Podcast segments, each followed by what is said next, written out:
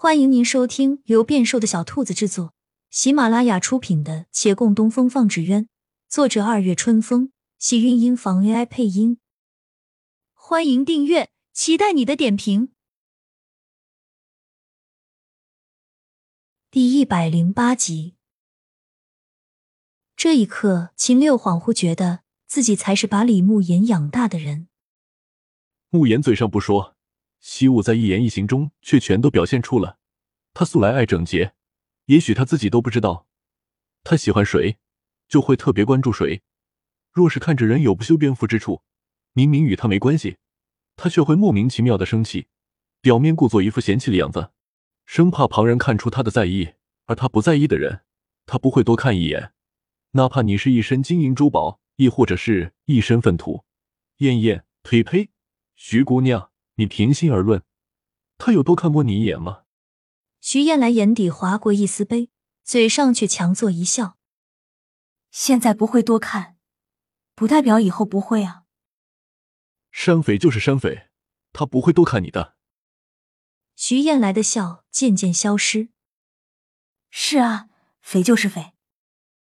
这句话，李慕言已亲自对他说过。他松开李老太太的胳膊。拂袖欲去，行至洛长青身边，脚步微顿，侧目看着他。洛长青的思绪到了别处。从秦六方才那一番话说完后，他就开始走神了。有人在他身边咳嗽了一下，他才回过神来，抬头对上眼前人的目光。徐燕来冷冷一笑：“你不必多虑，我如何也不会迁怒于你。”他微微一怔。李老太太有句话说的没错，这人果真是心细如尘的。这人说完便走，只余一道红影。骆长青也与他们告辞了，只身往外走。路过堂前，正见李慕言刚刚送了客人，还没来得及进屋，转眼看见他那将要迈进门槛的脚步微顿，向他点了一下头。他低头回了一礼，自他身旁经过，走了没多远，想了一想。又回了头，身后的人还未进屋，见他回头，便又颔首，神色无喜无忧，一如在公堂之上那般肃然。他再回一礼，脚步转瞬轻松。有些话自不必多言。回到长青斋，月兰与孟寻竟是都不在，两人未留信儿，他不知人去了哪里，一面忙着手中的事情，一面等，两人没回来。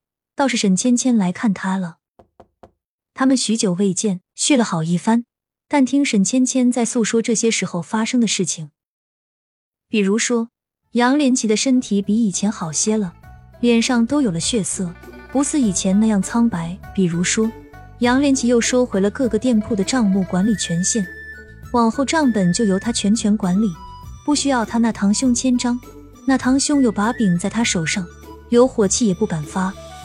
比如说，杨连奇与陈生红打算联名给今年的签约会出资，他好不容易才从那件戏中插上话：“你这一口一个杨连奇，我怎么觉得我近水楼台先摘月，没什么不可以啊？已经摘了，没有，心有所思却未躬行。我实在不知他的想法，我是女子，如何好意思坦白来问？”你们不是夫妻吗？有什么不好意思问的？杨少爷断不会驳人面子的。你也知我们是什么夫妻，换做其他人，没准我还真敢问。可偏偏就是他，我才不敢。他越是那般温润，我越是怕冒犯了。你若是遇到动心的人，你便明白，有时候旁人眼中十足寻常的话，在那人面前也是说不出口的。也许吧。这不经意的失神，没能逃过面前人的眼睛。沈芊芊凑近他，笑起来：“如何？莫非你心中也有这么一个人？”“当然没有，你不要瞎说。”“有没有？你这里清楚喽。方才失神那一瞬，你脑中闪过何人？”沈芊芊以手指往他心口一点：“瞒着那个人已经够辛苦，为何还要瞒着自己呢？”他沉默须臾，轻推开沈芊芊的手。说你就说你，别扯到我这里来。好，好，好，不逗你，但我来找你，还有一事想跟你说的。沈芊芊顿了顿，渐收笑意，郑重起来。那哥，你不知道，我们能拿回店铺的账目管理权，陈掌柜帮了我们很大的忙，我们真的欠他很多。我的意思是，妹妹，这次签约会，你能不能不要跟他争了？他自知理亏，说罢就低下了头。骆长青皱眉看身边的人，有些许愠怒不好发作。他不是气恼这番话，是恼这人为何不长记性。上回不是都道歉了吗？怎么又来一次？因陈胜红帮过他们，上回沈芊芊要他原谅陈胜红，而这一回又要他放弃签约会上的竞争。要报恩，你们自己报，不要拉着他好吗？我知道，我又让你不高兴了。沈芊芊还有些自知之明，可是去年你们已经夺魁了，也没必要对人赶尽杀绝，不是？你不是不知道陈大掌柜的脾气。若是今年他再输了，他怕是要疯掉了。骆长青用了好半天的时间才抚平心思，回道：“各凭本事，他也不一定会输啊。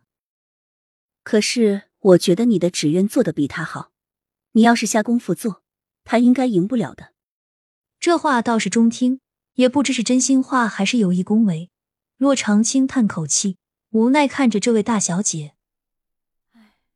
若是明年，甚至说是去年，你跟我说这话，我倒会考虑的。可是这次不行，我去一趟京师，冷清了大半年，顾客差不多都流失了，我得趁着这次比赛把名声再宣扬出去，否则之前的积累就都白费了，往后的生意也未必还能起来。那是你自己要去京师，又没人逼你去。是啊，我当然是来去自由，可我凭本事想在签约会上再夺魁。这也是我的自由吧？对方抿抿嘴，半晌后缓声道：“行，我知道了。我不想因为此事伤了姐妹和气，我先走了。但是你还是考虑一下，算我求你了。”亲亲小耳朵们，本集精彩内容就到这里了，下集更精彩，记得关注、点赞、收藏三连哦，爱你！